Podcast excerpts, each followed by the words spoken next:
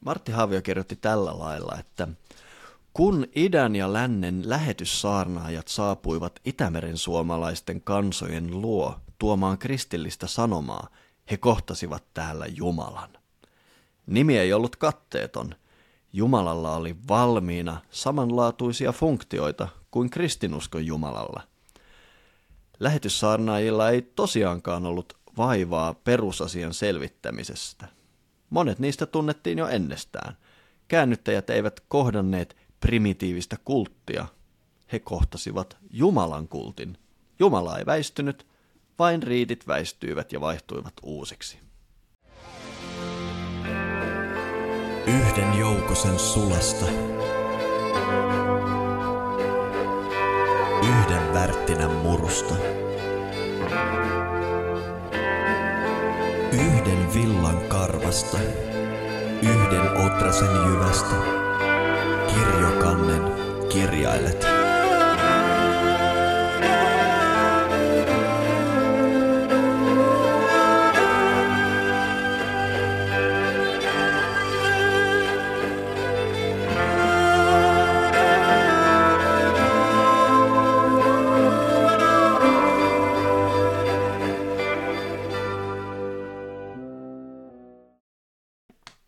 Tervetuloa kuuntelemaan Tietäjä-podcastia, Tietäjä-yhdistyksen omaa äänen torvea, eli paikkaa, missä me puhutaan Itämeren suomalaisesta perinteestä ja kaikista sen ilmentymistä niin muinaisuudessa kuin nykyisyydessäkin. Ja tänään paikalla on minä, Miska Käppi, ja lisäkseni Laura Foon.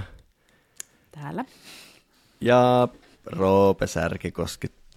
Hyvää mitä ikinä kellon aikaa onkin, kun kuuntelet. Ja Tinja de la Chapelle. Hei hei. No niin, tämä oli, tuli jostain syystä mieleen lottoarvonta. mutta, mutta aloitellaan.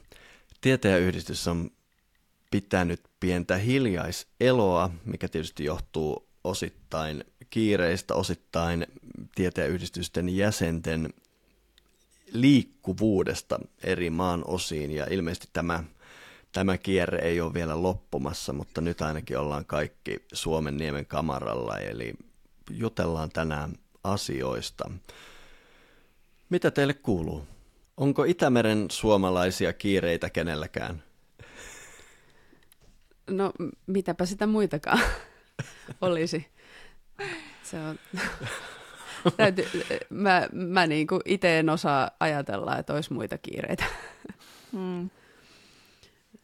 Ihan siis siinä, siinä mielessä, että täällä, täällä kamaralla on itse taas tullut hyvin tiiviisti vietettyä aikaa ja sitten oikein vielä niin kuin tämän maan uumenissa, kun tuolla maasavusaunassa tulee paljon touhuttua, niin, niin, niin tota, sitä voisi varmaan luokitella Itämeren suomalaisiksi kiireiksi.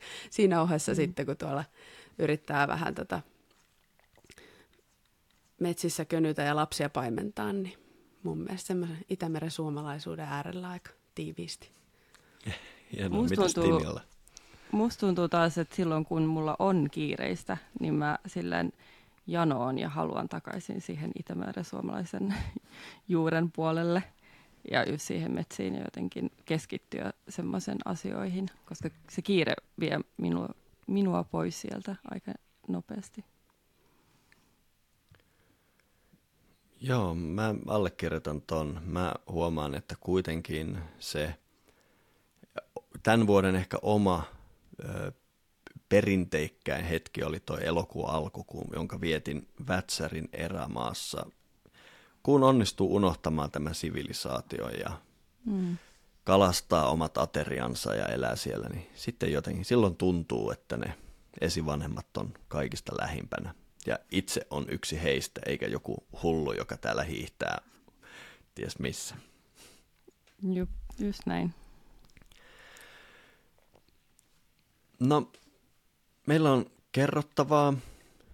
Syyspäivän tasaus lähestyy ja tieteenyhdistys on tavannut pitää vuosikokouksensa syyspäivän tasauksen yhteydessä tai jossain siellä sen lähellä. Me ollaan yleensä oltu hiukan lähempänä joulua kuin syyspäivän tasosta nämä edelliset vuodet. Mutta tänä vuonna me nyt ajateltiin hiukan siirtää kekrikelloja ja tämähän on täysin perinteinen metodi. Kekrille ei ole täällä päin määritelty tarkkaa päivää. Se tehdään silloin, kun vuosi on valmis. Ja tietäjäyhdistyksen vuosi on valmistunut tuolla marraskuun puolella yleensä. Mutta tänä vuonna me ajateltiin olla valmiita jo lokakuussa, eli lokakuun 13. päivä on vuosikokous ja kekri. Me suuntaamme Nuuksion kansallispuistoon syömään, keskustelemaan, saunomaan ja tekemään kekrimenoja. Viime vuonna kekri oli aivan upea. Kaikki toi sinne kuvia edesmenneistä rakkaistaan ja siellä oli pöytä katettuna myös kuolleille. Samaan perinnettä varmaan jatketaan tänä vuonna ja kaikki te tietäjäyhdistyksen kannatusjäsenet olette tervetulleita ja jos et jostain syystä ole kannatusjäsen, niin ota yhteyttä, kyllä sinä varmaan tervetullut olet. Sanoinko me jo päivämäärän? Kyllä sä ehkä sanoit. 10. Mainitsit Sanotaan- 13.10. No niin, eikö? hyvä. 13.10. Tästä laitetaan vielä someen ja nettisivuille jotain. Mutta, mikä on päivän aihe? No, musta tuntuu, että päivän aihe on niin sellainen jumiuttava, että nyt ei oikein tämmöinen lörpöttely suju. Ollaan jo vähän niin kuin, Laura on jo jumissa. kyllä. Tuntuu, että tässä vähän muutkin. Niin. Sä kun yrität tässä kuulumisia ja muuta nyhvää, niin ei oikein nyt, ei, ei lähe. Pitää päästä asiaan. No niin. Meidän asia tänään on tosiaankin tämä jumi. Ja jumia löytyy täällä päin moneen lähtöön. Löytyy tupajumia, löytyy jumihäitä, löytyy ihan tämmöistä podcast-jumitusta ja kaikenlaista. Ja me yritetään nyt tänään saada tähän joku selko. Sitten jotkut on ehdottanut, että on semmoinen paikkakin, joka liittyy jumiin. Se on vähän niin kuin, Suomessahan tämä LA loppupaikoille. Jumala. Onko se paikka? Se onkin hyvä kysymys. Tämmöisiä, tämmöisiä kummallisia kysymyksiä me tänään esitetään. Eli me puhutaan tänään Jumalasta tai jumista tai mitä se onkaan.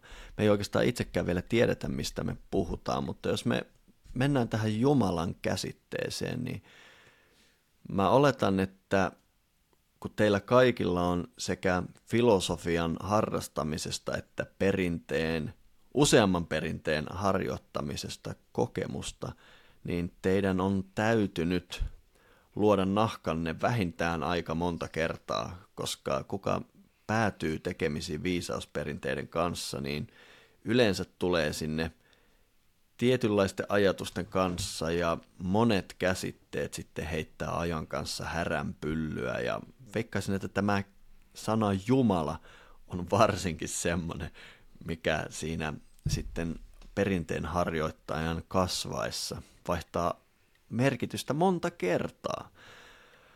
Minä olisin tosi kiinnostunut kuulemaan teidän taipaleesta, että mikä, mitä Jumala on sinulle merkinnyt elämäsi aikana?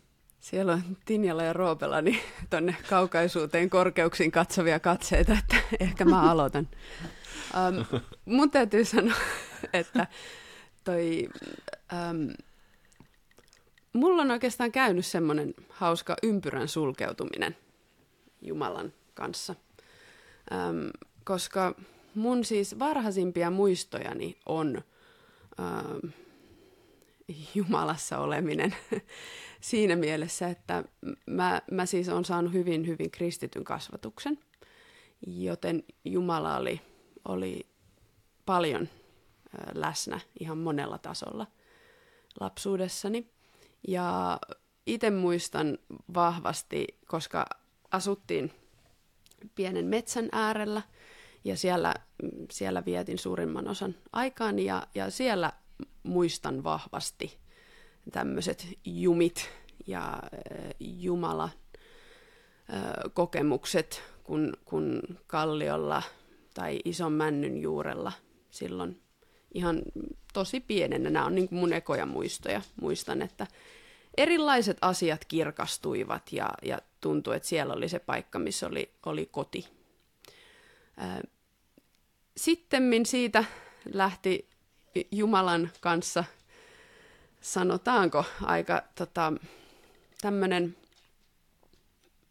mitä, mikä voisi olla ihan luonnollinen kasvuprosessi, eli, eli sitten lähdin vähän niin kuin käsitteellistämään asiaa. Toki kristinusko paljon väritti sitä, joten se sotkeutui ehkä siihen koko kristinuskon politiikkaan tai tällaiseen valtasuhdejärjestelmään, ja Jumala meni siellä lapsipesuvedessä samalla. Eli, eli tota, täytyy sanoa, että tuli tämmöinen kovin murrosikä itselläni ainakin Jumala-käsitteen kanssa, ja, ja tota, olin jo aika valmis sillä lailla äh, sanomaan itseni irti koko hommasta jossain vaiheessa, kunnes sitten taas mm, täytyy lähteä tota, no mulle itselleni ehkä justiinsa etymologia ja muiden perinteiden Jumala käsitteet on sitten olleet avainasemassa siihen, että, että tota, alkoi taas olla semmoista mielekkyyttä tutkia asiaa. Ja, ja tota, sitten lopulta on taas sitten löytänyt sieltä Jumalan sylistä männyn juurella. Että semmoinen ikään kuin ympyrä sulkeutuu. Kaikkea tätä, kaikki tämä saattaa nyt olla vähän tämmöistä epämääräistä, mutta uskon, että tämän meidän keskustelun aikana mm, tarkentuu, että mitä mä näillä tarkoitan. Mutta nyt kun Miska kysyy hän tällaista niin kuin henkilökohtaista, henkilökohtaista jumalasuhdetta, niin mulla se on ollut tämmöinen mm. vähän niin kuin kehä. Se sopii Jumalan luonteeseen siis, kehämäisyys. No mä voin mennä aloittaa seuraavaksi ja mulla varmaan kyllä itsekin pitää aloittaa tuolta hassusti, hassuilla sattumalla noista varhaisimmin, se ei ehkä ihan varhaisimmasta muistosta, mutta varhaisimpia muistoja, mitä muistan.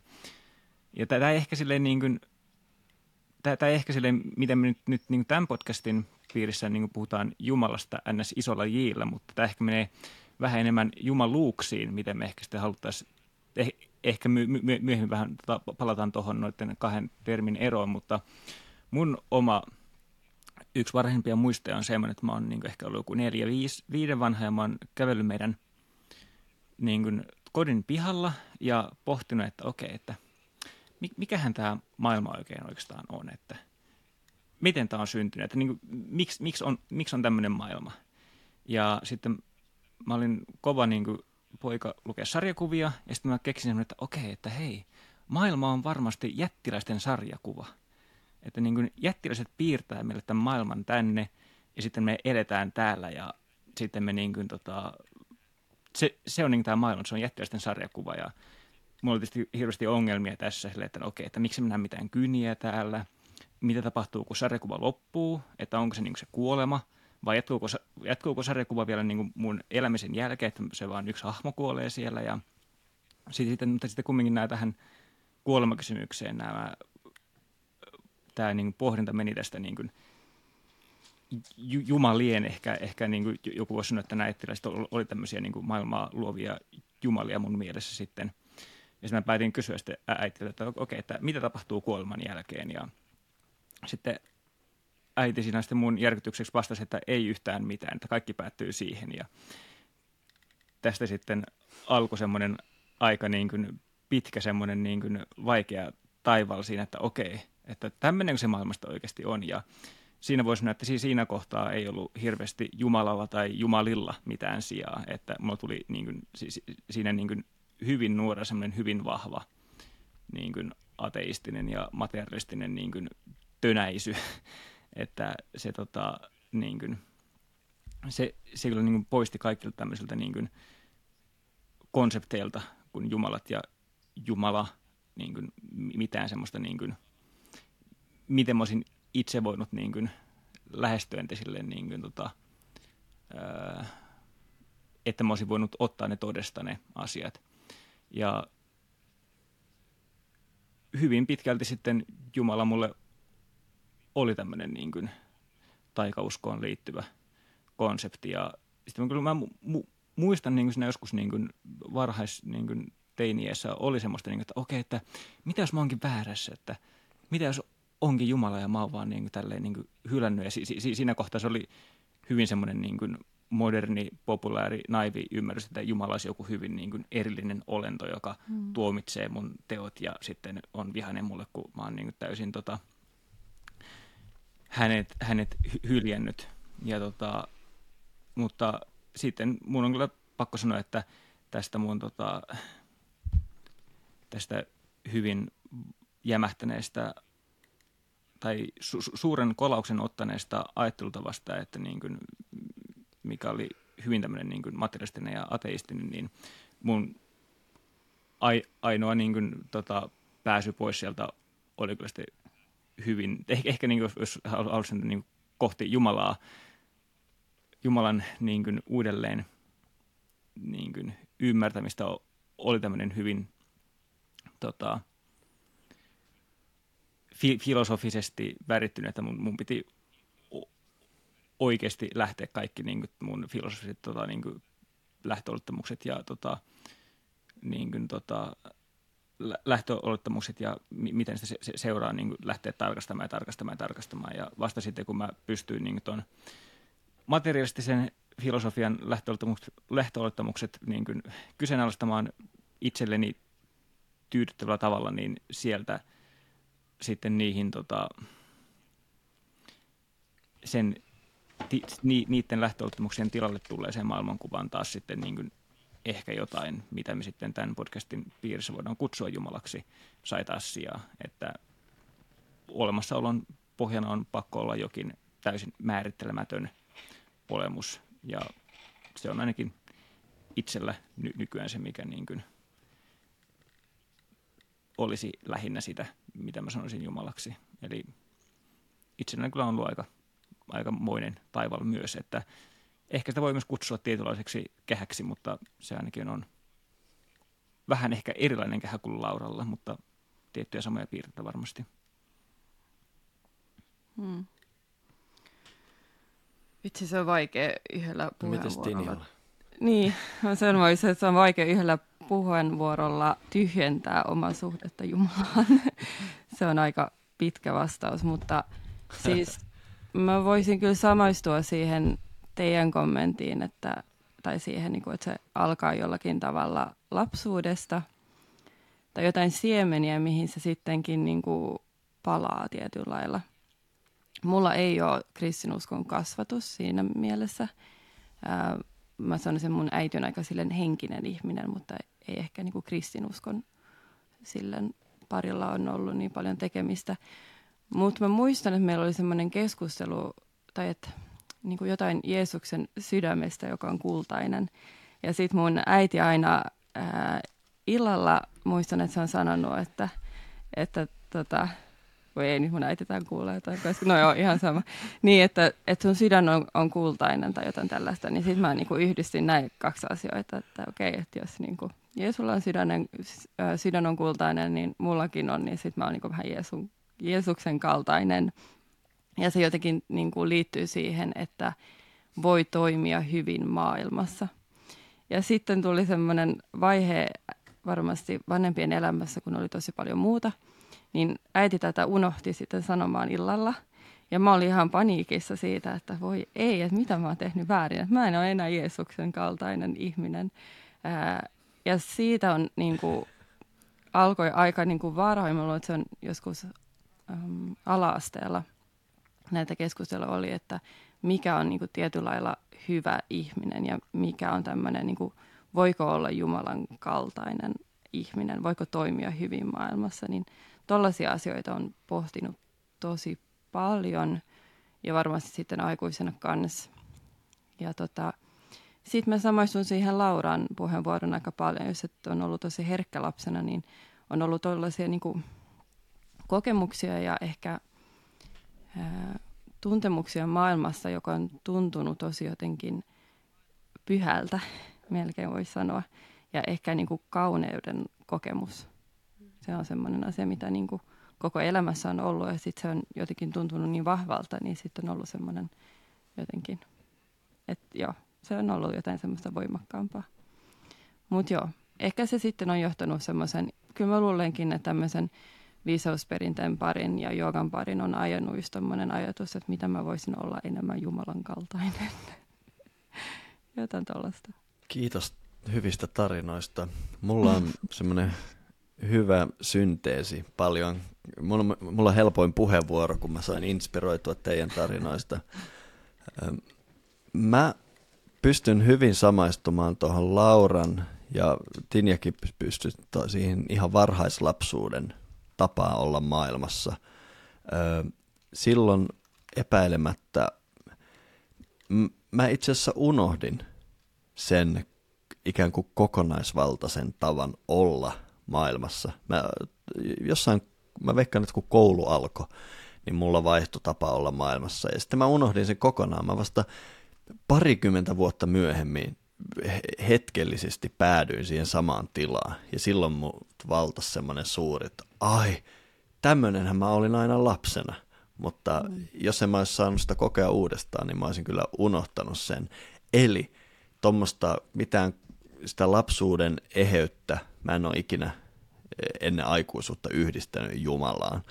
E, mulla ei ollut kovin kristillinen kasvatus, mutta vähän kuitenkin. Ja mä ajattelin koko lapsuuden, että on niin kaksi tämmöistä val- valvontakoneistoa, e, Stasi ja Supo tai jotain. Eli se ensimmäinen on niin joulupukki, se hengaa korvatunturilla ja silloin tämä agenttiarmeija eli tontut, jotka tsekkaa, onko mä kiltisti. Ja joulupukki ei sille voi olla yhteydessä, mutta kuin lähtemällä kirjeitä. Mutta sitten on tämä niinku suur salainen poliisi, eli Jumala. Se niinku katsoo, se näkee kaikkialle, sillä jää tonttuja. Ja se, se koko ajan seuraa, mitä mä teen. Ja sille ei tarvitse lähteä kirjeitä, kun jos puhuu, niin se vaan kuulee. Tämmöisen käsityksen mä sain. Sitten mä aika usein lapsena puhuin tälle taholle, jota mä niin kuin enemmän pidin semmoisena, että se tsekkailee, että onko mä kiltisti vai en. Ja, ja sillä on ehkä jotain yliluonnollisia voimia, ja usein siltä tulikin pyydetty, että voi vitsi, kun saisinko tämmöisen lelun tai jotain. Eli ajateltiin, että sillä on voima antaa juttuja. No sitten ensimmäisenä mureni tuo joulupukki myytti. Tajusin, että mua oli vedätetty pahoin. Ja sitten tuossa, olisiko se vähän kymmen, kymmenen vuoden jälkeen, mä tajusin, että kuinka naurettava juttu tämä Jumalan juttu on. Että se on vain toinen joulupukki, jolla mua on vedätetty. Ja siitä se alkoi silleen kasvamaan. Musta tuntui, että kuinka jotkut voi oikeasti olla niin hölmöjä, että ne uskoo tämmöiseen Jumalaan, mikä sitten ehkä lukioikäisenä alkoi muuttua semmoiseksi kunnon militantiksi ateismiksi, että koin tarvetta kertoa maailmalle, että tämä Jumalan juttu, se on niin kuin naurettavaa. Miten kukaan kehtaa tuommoista taikauskoa julistaa missään. Ja, ja se oli aika lailla mun kanta sitten siihen asti, kun jossain vaiheessa sitten oli jo yliopistot ja reissut ja muut. Mä tajusin, että filosofiassa ja psykologiassa tulee rajat. Tavallaan kun mä käytin näitä länsimaalaisia hyväksyttyjä keinoja, niin ne ihan sama mitä reittiä menee, niin ne kaikki pääty semmoiseen mukavaan seinään. Jos mietti fysiikkaa, niin se lopulta meni sinne kvanttiihmeellisyyksiin. Filosofiassa lopulta ontologisesti me ei saada tietoisuutta mistään.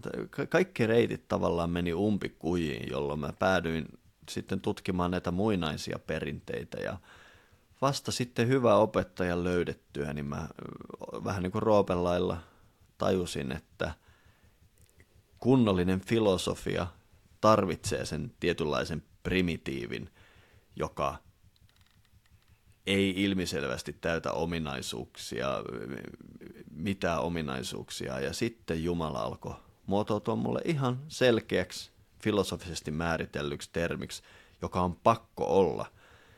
Ja se oli sitten se ensimmäinen askel siihen, että mä jopa uskalsin. Siinä oli aika paljon ylpeyden nielemistä, semmoinen vuosikymmen ylpeyden nielemistä, kun oli pilkannut kaikkea, jotka – käyttää sanaa Jumala ja pitää Jumalaa jonain henkilönä tai muuta, että mä oikeasti myönsin, että se on ihmisenä strategisesti tosi hyvä strategia suhtautua tähän universumin perusolen olemukseen ikään kuin henkilönä.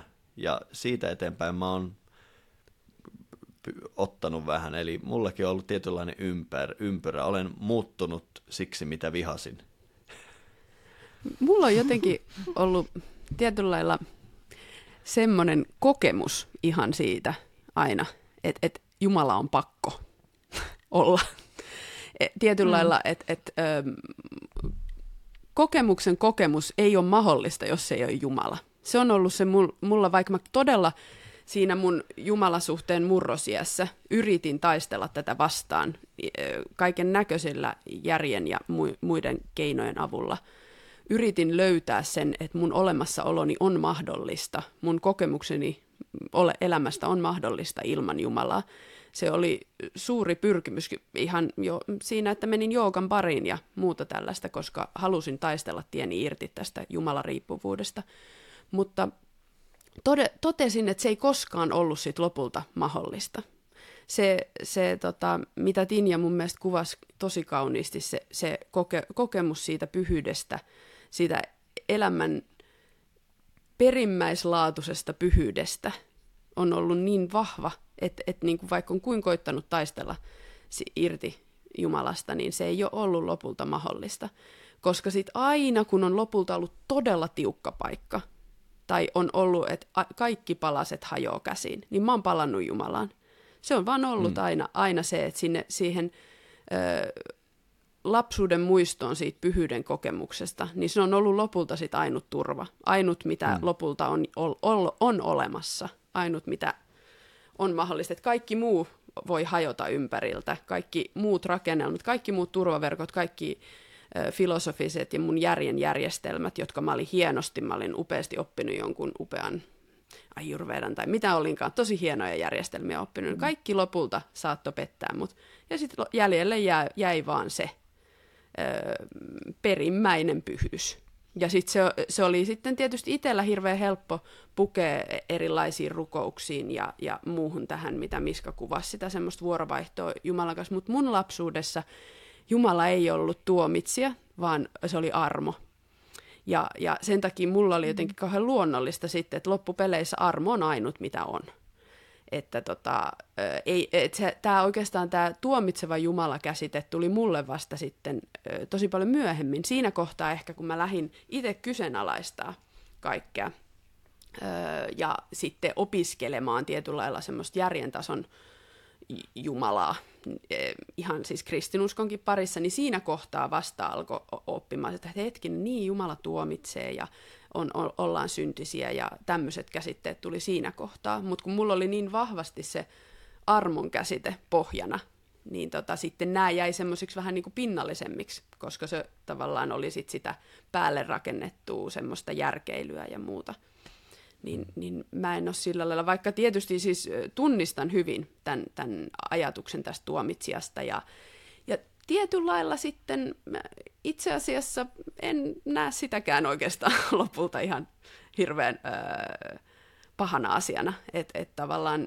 se, se kuitenkin on, Jumalahan on se semmoinen niin kuin kohtalon miekan tietynlainen heiluttaja, joten ei se, siinä mielessä se tuomitseva Jumalakaan ole niin, kuin niin kaukaa haettu, vaikka ehkä justiinsa siinä on, ollaan menty monen myllyn läpi, että miten nykyään ymmärretään vaikka käsite oikeasta ja väärästä tai, tai synnistä tai ihan vaikka tämä armokin, minkä mainitsen, niin voi olla sellainen käsite, että siinä on monella monen näköistä.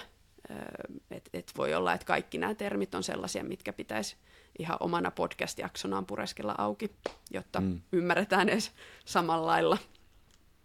Mm. Joo, mullekin on ollut ihan itsestään selvä aina se niin sanotusti se tausta pyhä, että ihan sama vaikka kaikki poistuisi, niin se jää jäljelle. Mutta mulla ei ollut mitään hajua lapsena, että se on Jumala.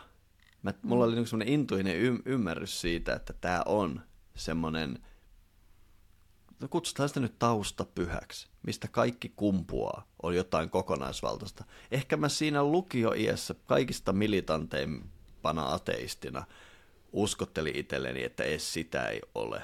Mutta ihan rehellisesti sanottuna kyllä se silloinkin siellä jossain oli. Eli, eli sitä ei ole koskaan pystynyt pakenemaan. Mutta mä en ole, mä kuitenkin opin eniten Jumalasta koulussa, koska ei meillä kotona niin paljon siitä jauhettu. Hmm.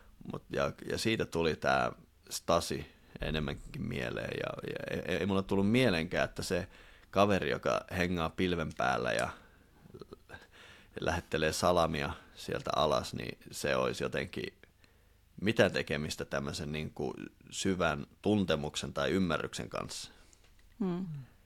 Mulla on itse vaikea niin kuin tohon, silleen niin kuin, mä, mä, mä luulen, että mulla, mulla niin kuin lapsena oli vielä niin kuin semmoinen niin kokonainen ja ns. pyhä tila, missä mä niin kuin pystyin näitä mun jättiläisten sarjakuvia kontemploimaan.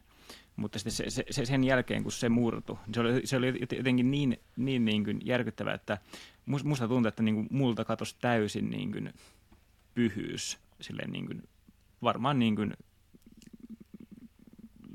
15 vuodeksi ehkä, mikä niin kuin on, on aika pitkä aika.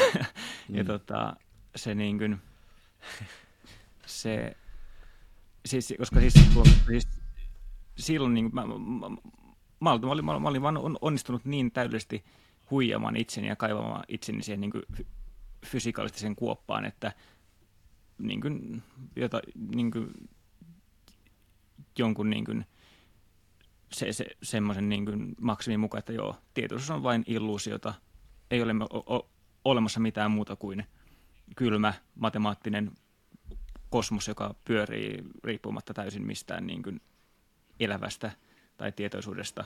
Ja se oli vaan niin kuin täydellinen niin kuin loukko, missä millään niin kuin pyhällä ei voi olla mitään niin kuin uskottavuutta. Ja mu, mun on kyllä va- vaikea niin kuin miettiä, että okei, sille niin kuin lapsena, että, että olisi niin kuin vaikeina aikoina pystynyt turvautumaan johonkin pyhään Se, se, se, oli kyllä mulla ainoastaan niin kuin hyvin niin kuin kylmä matemaattinen kosmos, joka moi ympäröi ja siitä ei löytynyt hirveästi kyllä turvaa. Että, hmm. Mutta tietysti varmasti mullakin se jos, jossain, nyt voin uskoa, että mulla jossain sy, hyvin sy, syvällä oli se intuitio, mutta sitten ei kyllä ihan hirveästi lohtua löytynyt mulle pitkään aikaan.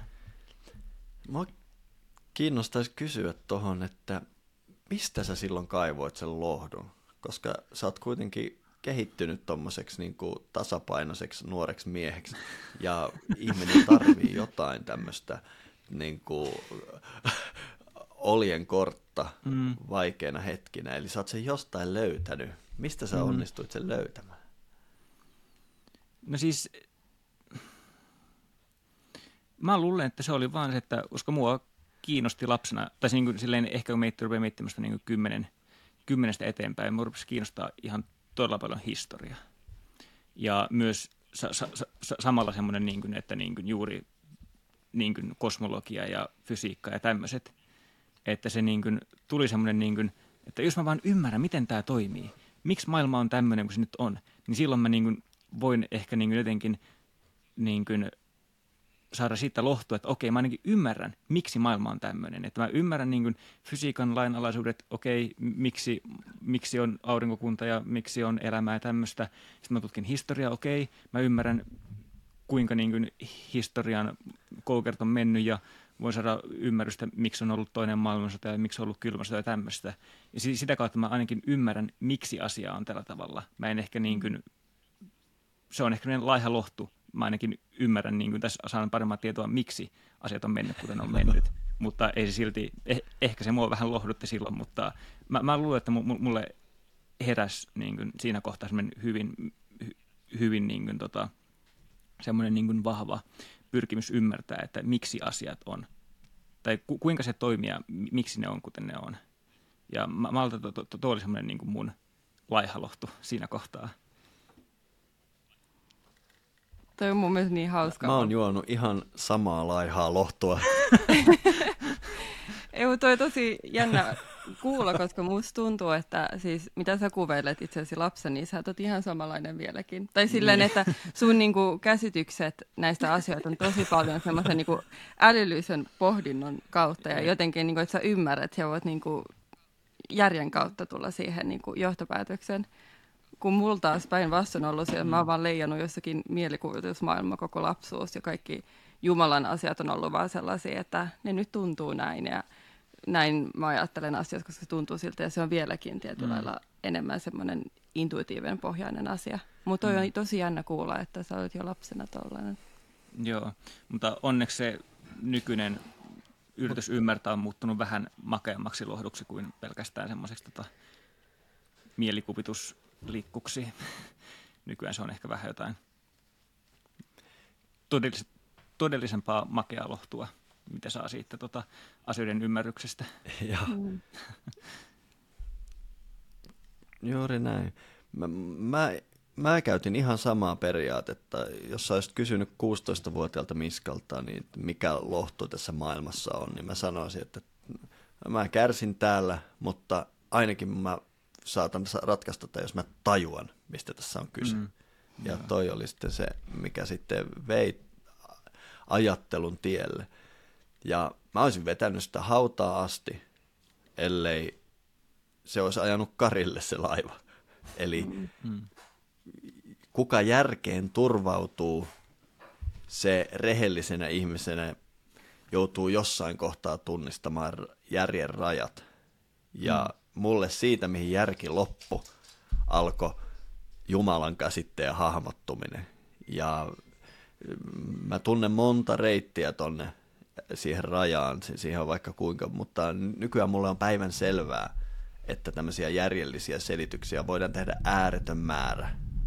Se on, se on, mikään ei niistä ole totta, vaan maailman kysymys on väärä, jos, jos edes luulee, että tolla lailla siihen vastataan.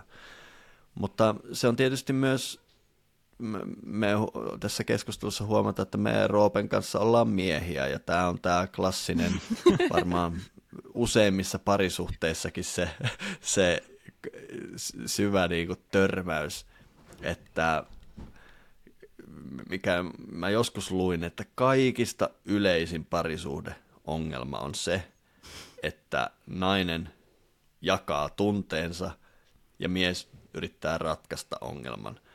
Ja missä tämä tää niinku logiikkahomma tulee, että idea olisi vaan tuntea, tulla mukaan siihen tunteeseen, mutta tämä rationaalinen haluaa näkee sen vaan on- ongelmanratkaisuna ja tästä mm. jonkun kirjan mukaan suurin osa parisuhdekonflikteista tulee aina. En tiedä, pystyt, pystyykö täällä keskustelijat samaistumaan tuohon. Mä oon vähän aistivinani omassakin elämässä tota samaa, samaa kierrettä. Mutta mä luulen, että aika paljon meidän kulttuuri kannustaa kaikkia Jumala-kysymyksessä. Jo- Joissain asioissa tilanne on toinen, kuitenkin tähän järkihommaan. Ja sen takia Jumala on ollut laskevassa trendissä jo pitkään, koska jos sä aiot kertoa, mikä se on, sun on paras olla aikamoinen runoilija, velho, filosofi, että sä pystyt sanomaan jotain kuuntelemisen arvosta siitä. Sen takia meillä on ehkä vähän epäkiitollinen aihe tänään tässä podcastissa. Me puhutaan siitä, mistä ei voi puhua. Mutta mennään eteenpäin. Miten meidän kannattaisi lähestyä tätä sanaa Jumala?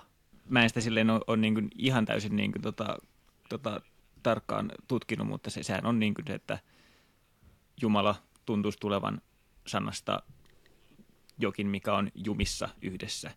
Ja jos on jotain jumissa yhdessä, niin silloin on jotain Mm. niin kuin kaksi, ns. kaksi erillistä asiaa, mitkä on yhdessä jumissa.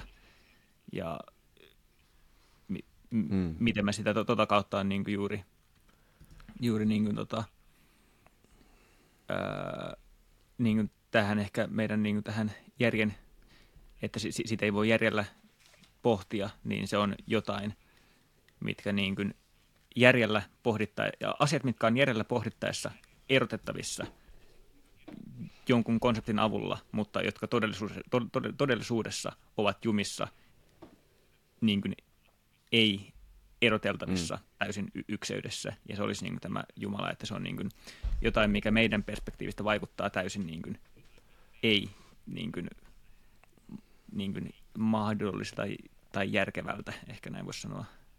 Toi Jumala-sanan etymologia on silleen hauskaa. Musta tuntuu, että aika pitkään sitä on pidetty omaperäisenä suomalaisukrilaisena sanana. Ja esimerkiksi mä nopeasti kaivoin ton Suomen sanoja alkuperä, jonka Erkki Itkonen on toimittanut, niin siellä sanotaan, että se on suomalaisukrilainen sana, ei lainattu mistään. Ja me ollaan varmaan tässäkin podcastissa joskus puhuttu tästä, ja mä oon aina ollut, että ehkä se nyt on suomalaisukrilainen sana, mutta miksi se on niin sama kuin nämä indoeurooppalaiset yhteyteen viittavat juuret? Ja se on niin kuin vähän haissu, mutta nyt mä oon huomannut, että nyt tosi moni itse pitää sitä yhtenä vanhimmista indo-iranilaisista lainoista. Eli etymologit on kääntänyt kelkkaansa. Mutta se, se on siis supervanha, koska käsittääkseni se jo, sana löytyy jossain muodossa kaikista niin suomalais-ukrilaisista kielistä. Hmm. Mä voin antaa jotain esimerkkejä. Vepsässä on tämmöiset kuin Jumal ja Gumal. Karjalassa Jumala, Viro Jumal ja Jummal. Lyydiksi on Djumal, Vatjaksi Jumala, Liiviksi Jumal. Saamelaiskielissä on Jummel, Jupmel, Ibmel, Jimmel. Samojedissä on Jum ja Num. Eli se on todella laajalle levinnyt e- eri kieliin. Mutta sitten tämän paketin niin kuin sotkee esimerkiksi noin balttikielet, vaikka Latvia tai Liettyä, siellä on tämä juumis, jota pidetäänkin eräänlaisena jumalana. Ja sitten monien lähteiden mukaan tämän juumiksen puoliso, vaimo, on nimeltään Jumala. Ja se sitten muuttaakin tätä pakettia aika lailla. Eli, eli se on niin vanha laina, jos se on laina suomalaisukrilaisiin kieliin, että se oikeastaan on kiinteä osa niitä. Mm. Mutta mä oon aika yllättynyt siitä, että kun mä kävin näitä äkkiseltään näitä eri, eri Jumala-sanoja läpi, niin ei siellä – hirveästi mainita tätä yhteysjuttua, mikä taas sitten on mulle päivän selvää, koska esimerkiksi Latviassa tämä juumis, se edustaa, sen symboleita on kaksi yhteen kasvanutta puuta tai yhteen kasvaneet oljet ja, tai mitkä tahansa asiat, jotka on kasvanut yhteen, viittaa juumikseen. Ja siinä on nimenomaan tämä jumi yhteys, eli ehkä meidän pitää vielä odottaa, että ne etymologit pääsee tohon. Mutta aika moni kuitenkin se yhteyssana siellä mainitsee jossain, mutta useimmat taitaa jäljittää sen tällä hetkellä taivasta tarkoittaviin sanoihin. Mutta kuulkaa, mä joudun nyt ihan pieneksi hetkeksi poistumaan tästä keskustelusta. Mä ehdotan, että te jatkatte, antakaa mennä vaan. Mä olen toivottavasti 10 minuutin sisään takaisin tässä keskustelussa, eli palataan pian. mm, mä tota, voisin ehkä semmoisesta puhua, että tämä, miten tätä jumi käsitettä, mä en tosiaan siis, mun täytyy sanoa, että mun ety, etymologinen tutkimus tästä Jumala sanasta on hieman suppea, joten en uskalla ihan kauhean laajasti sitä kommentoida. Mm. Eli kutakuinkin, mitä tuossa Miska esitteli, niin mm. samanlaisia, mutta en ole, en ole ihan hirveän syvälle siihen päässyt. Joo. Mutta äh, mitä kautta sitten tämä tällainen yhteysmerkitys mielestäni on ollut myös niin kuin aika laajasti äh, käytössä, niin on sitten mitä näitä tällaisia niin, kuin niin sanottuja kansantapoja ja perinteitä meillä on ollut mitkä on ollut nimetty tämän Jumalan mukaan, tai, tai Jumin mukaan oikeastaan. Mm. On näitä Jumin häitä ja Jumin kekoja ja tällaisia. Niissä mm. kaikissa aina on ollut se, että ollaan yhdessä liikkumatta. Mm. Ja jotenkin mä oon itse sitten ehkä sitä kautta uskaltanut ajatella sitä, että tämä myös niin kuin Jumala-sanan tämmöinen perimmäinen ajatus on ollut tämä, tämä tota niin kuin ykseys, tai siis näennäisesti kahden liikkumaton ykseys. Mm. Koska sitten noissa tavoissa se on ollut sitten ihan niin kuin tosi lähihistoriaan asti niin käytössä.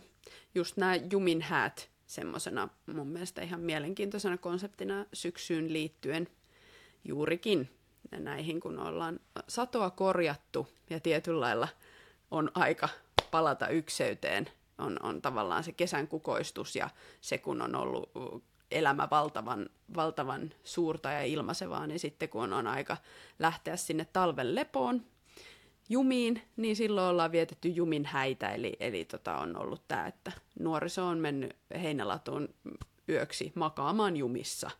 Mm. Eli siis ihan vaan niin kuin liikkumatta kietoutuneena yhteen. Mm. Niin tämä on mun mielestä sillä lailla tämmöinen niin tapatraditiona säilynyt tämä ajatus tästä, että mikä se Jumalan olemus on. Mm. Jo, joo, ja toi Kekrihän on kyllä niin kuin hyvin tota, kans, että se on niin kuin juuri koko kesä saanut kasvaa sato, niin kuin ottaa energiaa maasta ja auringosta, eli ikään kuin se kasvi on saanut eriytyä siitä maasta. Ja si- sitten kun tota kekri tulee, niin se kasvi syödään ja ihmisen kautta se taas niin kuin palautuu takaisin sinne niin kuin maahan tai sille niin kuin siihen tota, y- ykseyteen sitten, niin, kuin, tota, niin se toimii kyllä tuossa mm. aika hyvin. Mä mietin niin kuin kaikki juhl, niin kuin pyhät periaatteessa. Hän on tietynlaisen niin kuin Jumalan syklin eri vaiheiden juhla tai juhlistamista. No, haluatko vähän avata tätä kysymystä? Että Ei, mutta mulla tuli vaan mieleen tuosta tota, Jumin häistä, missä sä puhuit, mitä oli mulle ihan uutta että onko ollut niin kuin Suomessa just nämä vuodenkiertoin juhlat niin kuin enemmän, koska nythän jos mietitään, niin kuin, no, mikä on isommat niin kristinuskot, eli joulu ja pääsiäinen, mm. että on niin kuin, mm. Jumalan poikan synty ja kuolema tietyllä lailla, niin onko mm. niin kuin, aiemmin ollut enemmän, niin kuin, onko se ollut sidottu tämmöisen niin kuin Jumalan sykliin tietynlainen niin semmoisen alkuun, kukoistuksen ja loppuun. Mä ehkä vielä tuossa nyt äh, pohdin, pohdin sitä, että mitä sä tarkoitat olla äh, Jumalan sykliin. että jos sä voit vielä avaa sen sun ajatusketjun no siis, siihen. No okei, okay, no miten mä ehkä paremmalla sanoisin siitä, niin kuin, että jos ajatellaan niin kuin Jumala semmoinen maailman kaikkeutena, että Jumala on maailman kaikkeus. Ja tässä meidän kokemuksessa me nähdään yksi niin kuin karkea puoli siitä. Ja täällä nämä niin kuin vuodenkiertojuhlat on tietynlaista niin kuin muistamista, niin kuin ymmärretään maailman metafyysistä puolta kanssa niin kuin vuodenkiertojen mukaisesti. Niin ehkä mä sitä tarkoisin Jumalan syklinä, että se on maailmankaikkeuden mm. ja vuodenkiertosykli, mitä kertoo jotain syvemmästä niin kuin tiedosta. Niin ja onko jotenkin sitten nämä vuodenkierron taitekohtien tai miten sen haluaa sanoa, niin nämä pyhät tai juhlistamiset, niin tietyllä lailla sitä, että sä niin kuin elät sen todeksi, Joo, elät sen käytännöksi, näin. elät sen koetuksi. Jep. Että sillä lailla. Ja Mut sä sitten muistutat mä itseäsi miet... niin kuin, ihan ta- samalla mm. tavalla kuin sä muistutat itsesi vaikka rukouksen kautta tai minkään muun semmoisen päivittäisen harjoituksen kautta, niin että nämä vuoden kiertojuhlat on niin kuin tietynlainen tämmöinen aurinkosyklin tapa muistuttaa itseäsi Jumalasta. Niin, niin sitä, kuinka Kyllä. kosmos tai tässä tapauksessa termi Jumala toimii, eikä Joo, Jumala toimii syklisesti, mm. niin silloin me sidotaan itsemme siihen, Joo. siihen toimintaan näiden vuoden rituaalien kautta. Kyllä. Ja tuodaan se käytännössä koettavaksi on mun mielestä myös oleellinen osa sitä, että mm. sulla voi olla hienot filosofiat ja niin kuin mm. järjen kautta pohdinnat, mutta sitten pitää olla keinot tuoda se myös niin kuin elävässä elämäksi, el- elämässä koettavaksi, jotta se ei just jäisi semmoiseksi vaan, vaan niin kuin järjelliseksi tai, tai ö, tämmöiseksi niin kuin ulkoa opituksi, että sä voit elää sen todeksi. Mm, ja mm. sitten mä vielä mietin tota, niin kuin Jumalaa ö, siinä mielessä, että jos me lähdettiin sitä hahmottelemaan tuon etymologian kautta, eli siinä oli tätä jumia ja yhteyttä ja, tai ykseyttä ja mm. kahden yhdistymistä ja, ja sitä, niin äm, kun Tinja tuossa sanoitko Jumalan tämän maailmankaikkeudeksi vai miten, nyt huonosti varmaan referoin sua, Ei mutta mietin, mietin sitä, että ää, tavallaan se ajatus, jos nämä, nämä kaksi ajatusta haluaisi jotenkin sitoa yhteen myös, että mm. on se semmoinen niin kaksi yhdessä, tai tämä tämmöinen ykseys, yhteys ää, Jumalan jonkunlaisena etymologisena taustana, mutta sitten myös ajatus tästä tämmöisestä niin kuin luovasta maailmankaikkeudesta, tai useinhan Jumala mielletään tämmöisenä luoja Jumala, nyt jos se ajatellaan tuomarina tai armona, niin myös luoja on yksi semmoinen mm. ajatus, mikä yhdistetään Jumalaan. Niin tietyllä lailla se, että Jumalassa on yhdessä ihan kaikki, mitä ikinä tulee olemaan tai on ikinä ollut, mm. on ikinä luotu tai on ikinä ö, tullaan luomaan – ja sitten nämä vuoden kierron, kierron tota, pyhät, niin tietyllä lailla näkisin, että ovat just sitä sen Jumalan luomistyön mm. Toteenpanoa.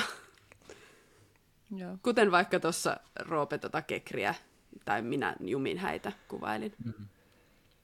Tervetuloa Joo. takaisin, Miska. Kiitos, se oli nopea juoksu. I did it. Pitää vähän tasata hengitystä. Kerto, kertokaa nyt vähän, mistä te puhuitte. Ollaan Jumin häistä ja Kekristä ja vuoden kierron juhlapyhistä juteltu. Niin aika lailla sitten, että kuinka... Joo. Niin kuin, me, me käytetään niin kuin, rituaaleja ehkä niin kuin, siihen tota, Jumala-konseptin mm. niin kuin, että me, kuinka me sidotaan itsemme siihen niin kuin olemassaolon perustaan ja Joo. yritetään ymmärtää sitä ja osallistua siihen. No mitä, mikä oli teidän tulkinta jumihäistä?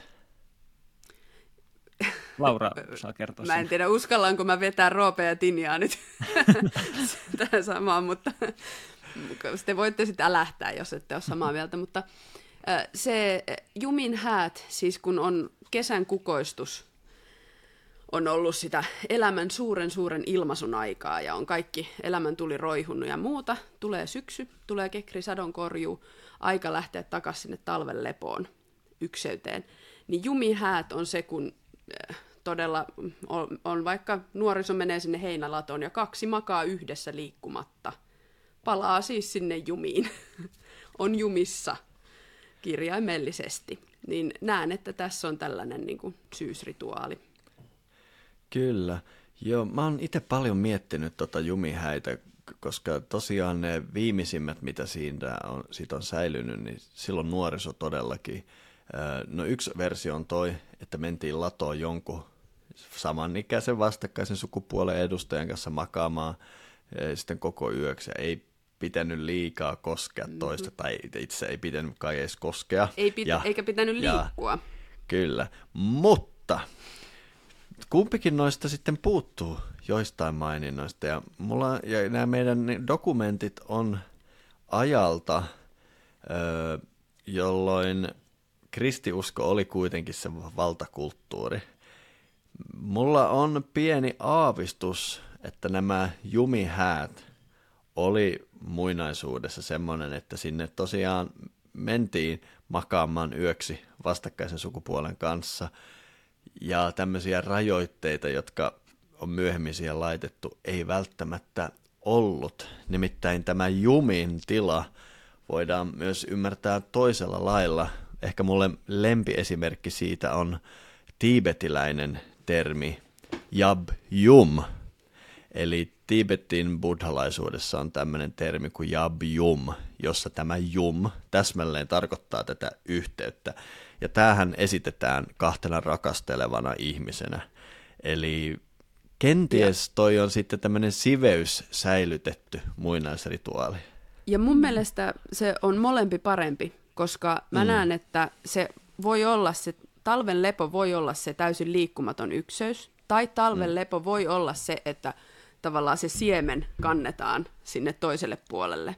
Se voi olla mm. se yhtyminen mm. myös, jossa mm. tietyllä lailla se seuraavan, seuraavan kasvun, vaikka lapsen alun äh, siemen on mm. siellä niin kuin yhteydessä yhtyy ja rupeaa tietyllä lailla, koska talven aikana syyskylvöthän liittyy myös tähän tämän ajan rituaaleihin, jolloin se, sinne maahan lasketaan se siemen, joka talven yli lepää ja sitten syntyy. Joten mun mielestä tässä niin kuin jumihäissä on nämä molemmat aspektit samalla lailla, että, että siinä voi olla tämä liikkumaton talvi tai sitten siinä voi olla se sellainen niin kuin siemenen kylvön ja, ja mm, miten mä sanoisin, kypsyttelyn talvi. Kyllä, ja tähän yleensä oli tosiaan syyspäivän tasauksen tienoilla. Ja jostain mä muistan lukeneeni, että muinaisessa maailmassa, missä lapsikuolleisuus oli merkittävä ongelma. Esimerkiksi miettikää, mun iso mummolta kuoli kolme ensimmäistä lasta alle kaksivuotiaana. Mm. Mä oon niin miettinyt, että millaista siinä, oliko peräti neljä? Millaista siinä on, kun, kun sä oot tuonut vaikka kolme lasta maailmaan ja kaikki ne on kuollut alle kaksivuotiaana. Tämä oli sitä muinaista mm. maailmaa. Tämä ei ole kuin mun iso mummo. No hän sitten Onhan lopulta... tälläkin hetkellä osassa maailmaa, niin tuo on ihan... Kyllä, mm. kyllä. mutta toi tulee lähelle kotia. Täällä Suomessakin, missä lapsikuolleisuutta tyyliin ei enää ole, niin, niin tuommoista se on ollut. Hän toi muistaakseni 16 lasta maailmaa ja 10 sitten kasvoi aikuiseksi. No joka tapauksessa mä jostain muistan lukeneeni, että jos onnistuisi synnyttämään tuossa kesäpäivä seisauksen tienoilla, niin lapsella on todennäköisintä säilyä hengissä. Eli syntyy mm. keskikesällä, saa aurinkokylvyt, hyvät lämmöt ja kaikki, mm. ja sitten on tavallaan jo valmis aika lailla sinne, sinne, sinne talven koettelemuksiin, kun saa nauttia niin sanotusti, te tiedätte, että lehmälläkin maito, maito muuttuu ravinnerikkaammaksi kesällä. Muinaissuomalaisilla äideillä myös tämä ilmiö tunnettiin. Mm. Eli, eli se voi olla, että tämä jumihäät on muisto siitä, että me syyspäivän tasauksella ollaan haluttu laittaa nuorisoa jumiin sinne latoon yöksi, koska se on juuri sopiva yhdeksän kuukautta myöhemmin meillä on keskikesä. Hmm. Hmm. Niin ja tuossa me itse asiassa puhuttiin sitä, että onko nämä vuodenkierron juhlapyhät, niin mitä varten niitä on vietetty. Ja mm, juuri tämä, että tietyllä lailla silloin kun sä mahdollisimman hyvin ilmaiset sitä, mitä Tinja kutsui Jumalan sykliksi, tai tämä Jumalan luomistyöksi, niin kun sä ilmaiset mm. sitä, niin silloinhan usein asiat myös on hirveän harmonisia ja se semmoinen terveys ja muu helpommin tapahtuu. Sä mm. helpommin olet ikään kuin siinä paikallasi siinä luomakunnassa, kun, kun ö, toteutat sitä niin sanottua Jumalan tahtoa. Mm. Eli vaikkapa juurikin näin, mitä Miska kuvasi, että ajoittaa tietyt asiat tiettyyn aikaan. Mm. Kyllä. Mm. No mitäpä mie- olette mieltä semmosesta, että on aika kiva, että me ollaan saatu pitää tuo Jumala-sana. Vaikka se onkin muuttanut merkitystä ja ilmeisesti se on myös jossain päin, joissain suomalaisuudellisissa alueissa kirkko onnistunut tekemään siitä haukkumasanan, niin se ei ole kuitenkaan semmoiseksi päätynyt, koska meillähän on pitkä historia siitä, että me menetetään hyviä sanojamme. Hiidestä mm. on tullut piru, eli tämmöistä suomalaisesta pyhästä lehdosta on tullut piru, ja perkele on hyvä ehdokaksi yhdeksi ukon tärkeimmistä nimistä, mistä on myös tullut paholainen, on kaikenlaista tämmöistä, mutta Jumala on pitänyt pintansa. Se on mun mielestä aika onnellista kuitenkin. Mm. Jep. Mm. En tiedä, kyllähän Jumalan nykyään on vähän semmoinen sana, että joutuu miettimään välillä, että missä piireissä mm. sopii sanoa. No, no se on totta, mutta se, on, on, se ei ole tavallaan kristiuskon tuomaa hommaa, vaan se on melkein sitä, että kri, seurausta kristiuskon hiipumisesta, mm. eikä mm. vahvistumisesta. Mutta toi Martti Haavio kirjoitti aika hauskasti tuosta sanasta. Mä katon, mulla on jotain vanhoja muistinpanoja, mä ehkä just tämän, tästä löydän. No niin, nyt Martti Haavio kirjoitti tällä lailla, että kun idän ja lännen lähetyssaarnaajat saapuivat Itämeren suomalaisten kansojen luo tuomaan kristillistä sanomaa, he kohtasivat täällä Jumalan. Nimi ei ollut katteeton. Jumalalla oli valmiina samanlaatuisia funktioita kuin kristinuskon Jumalalla. Lähetyssaarnaajilla ei tosiaankaan ollut vaivaa perusasian selvittämisestä. Monet niistä tunnettiin jo ennestään.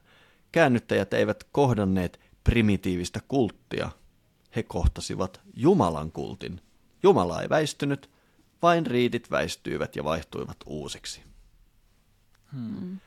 Toi on mun mielestä aika mielen... kiva. Miel- niin mielenkiintoista. Varsinkin toi, toi... sano vaan. Ei mul, mä, mä, mä vaan äh, päivästelin, tai taivastelin, kuinka äärimmäisen mielenkiintoista toi on, niin kuin, että vaan niin kuin, että niin kuin, se niin kuin, Jumala pysyy samana, mutta vähän niin kuin vaatteet vaihtuu, eli riitit vaihtuu. Mm. Mm. Ja mun mielestä on niin mahtavaa, koska tosi harva sanoista on noin, että kun lähetyssaarnaajat toivat Suomeen kristillistä sanomaa, he kohtasivat täällä Jumalan. Mm. Koska aika moni tykkää ajatella, että, että kristiusko toi Jumalan tänne, mutta mm. ei hei, kristiusko mm. kohtasi täällä Jumalan ja paikalliset sitten olivat valmiita ottamaan nämä uudet riitit siihen mm. Jumalan ympärille, mutta Jumala on yhä ja pysyy. Jep. Mm. Joo, ja siis tähän niin kuin, nyt tähän niin kuin, puhutaan tästä niin kuin myös tästä lännen, lännen kirkon tulemista, niin usein se niin kuin nähdään silleen, vähän niin kuin vanhan meemin kautta, että se on ollut niin kuin ristiretkien kautta niin kuin pakolla tuotu. Mutta mun käsittääkseni nykyään niin kuin se paras tieteellinen aineisto on, että itse asiassa se on varmaan tullut ihan niin kuin, ei, ei edes niin kuin, tota, niinkään Ruotsin niin kuin, tota, tämmöisen niin kuin, minkään valtion kautta, vaan jo niin kuin 800-luvulla löydetään Turusta lautasia, missä on vaikka niin kuin Ave Maria rukous latinaksi. Eli nyt se näyttää siltä, että niin kuin samaan aikaan kun idässä on tullut niin tämmöisen kulttuurivaihdon ja tämmöisen niin kuin rauhallisen lähetyssaarnamisen kautta ortodoksisuus, niin myös samaan aikaan lännestä on tullut myös niin kuin, varmasti kauppiaiden kanssa niin kuin, ma, kautta tullut myös niin kuin, tota, tätä niin kuin, mm. kristinuskoa, että se niin kuin, ny- nykyään rupeaa näyttää siltä, että se ei ole enää niin kuin, semmoinen niin kuin, se vanha meemi, että niin kuin, miekalla käännytettiin ja ristiriittien kautta, vaan se on tullut hyvin niin kuin, pitkän ajan kautta ju- juuri niin kuin, jota, kulttuuri, mutta t- tätä mä en ole ihan, tästä en ole, en ole ihan satavarmaa, mutta muistaakseni lukenut jotain tämmöistä, että se, niin kuin, se, tämä olisi niin kuin, vähän se suunta, mihinkä se tieteellinen konsensus rupeaa menemään. Hmm. Että, että, ja hmm. siinä on juurikin ollut, ollut nämä lautaslöydöt niin kuin se tota, yksi merkittävä niin kuin, tota, todistusaineisto, että se tulisi, niin kuin, koska ne on niin va- vanhoja ne hmm. va- vanhimmat kristityt niin kuin, tota, rukoukset täältä. Teo. Joo, mun henkilökohtainen näkökulma tähän on se, että toi ää, kristiusko tuli niin sanotusti terveenä ilmiönä sekä idästä mm. että lännestä, kunnes se jossain kohtaa niin kuin muuttu.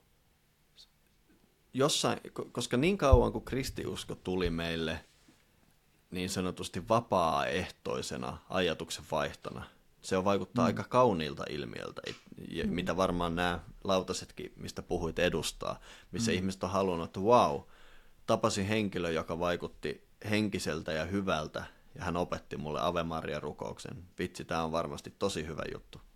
Tämä on tämmöinen vaan mielikuvitusehdotus tosta. Mutta jossain vaiheessa, varsinkin tuo meidän länsinaapuri, sen keskusvalta mm. omaksui kristiuskon. Ja mm. siinä jossain vaiheessa kristiuskon levittäminen muuttui yhdeksi keskusvallan levittämisen kanssa. Mm. Ja tämän suomalaiset sai sitten tuolta lännestä käsin kokea niin kuin hyvinkin järkyttävällä tavalla. Mitä mm. enemmän siitä lukee, sitä järkyttävämmältä se kuulostaa. Mm, Eli joo. meillä on kaksi tämmöistä ilmiötä mun mielestä. Mutta ja toikin...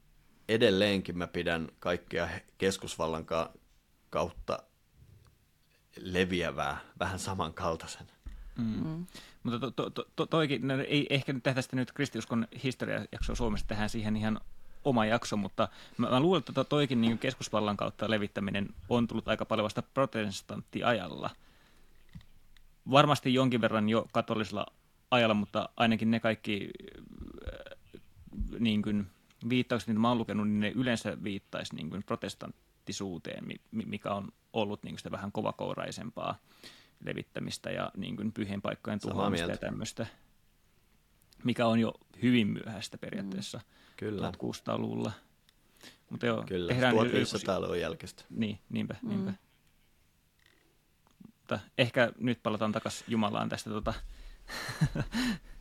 Pitäisikö no ottaa... joo, sano vaan Roope. Oh, okei, okay, okei. Okay. Mä mietin, pitäisikö tähän loppuun ottaa vielä niin kuin tämmöinen pieni filosofishenkinen keskustelu vai siirtyisikö se tuonne tu- Tuonellan puolelle jo? Mä oon kuullut sitä mieltä, että meillä on aika paljon jo langalla. Eli mulla on pari ehdotusta. Siirrytään Tuonelaan. Mä haluaisin ainakin lähteä matkalle Bjarmiaan siellä Tuonelassa, koska Bjarmiassa on meille Jumalasta kiinnostuneille mielenkiintoisia juttuja. Roope haluaa lähteä filosofiseen syväluotaamiseen. Kannatan tätäkin. Onko muita ideoita Tuonelan puolelle? No, siinä riittää aika Tuossa. paljon. niin, mä just mietin, että kehtaako siis moniakin olisi. Me tota, mm. ei olla vielä puhuttu Jumalasta, ylijumalasta, jumaluuksista. Tää, vähän tätäkin olisi kiva pohdiskella, että mm. onko okay. yksi Jumala. Mä luulen, että toi tuota... voisi jopa löytyy, löytää no, paikka sitä filosofista keskustelusta, että sitten kun lähdetään selvittämään sitä Jumalan Joo. todellista luontoa tuolla Tuonelan puolella, niin sieltä löytyy myös tämä Jumalan moninaisuus, eli eri jumaluudet varmasti siihen löytää paikkansa siellä. Kyllä. Joo. No meillä vaikuttaa turboahdetulta Tuonelalta, ja Tuonela on siis semmoinen osa tätä Tietäjä-podcastia, joka on meidän kannatusjäseniä varten. Kannatusjäsenyys tarkoittaa sitä, että pienestä kahvi, erikoiskahvi per kuukausi hinnasta saat meidän erityispitkät podcast-jaksot ja pääset esimerkiksi sitten lokakuussa 13. päivä meidän Kekriin mukaan. Ja semmoinen täytyy myös mainita, että me halutaan lisää aktiivisuutta. Me valitettavasti me tietäjäyhdistyksen aktiivit olemme tällä hetkellä pahoin kiireisiä, mutta meillä on tässä hyvä alusta. Eli jos siellä joku haluaisi tuottaa jonkunlaista sisältöä tietäjäpodcastiin, ehkä ihan monologiesseetä, mitä tahansa. Jos sulla on hyviä ideoita, niin Tietäjäyhdistyksellä on alusta, eli olehan yhteydessä meihin info.tietäjä.fi tai tietäjäry at gmail.com, pommita meitä Facebookissa tai tule vetämään hihasta. Ihan sama, miten saat meihin yhteyden, niin kerro, mikä hyvä idea sulla on. Nimittäin meillä on resursseja toteuttaa paljon kivaa jos on tekijöitä. Mutta sikäli mikäli kenelläkään ei ole mitään lisättävää, niin me lähdemme Tuonelaan ja tällä kertaa myös Bjarmiaan.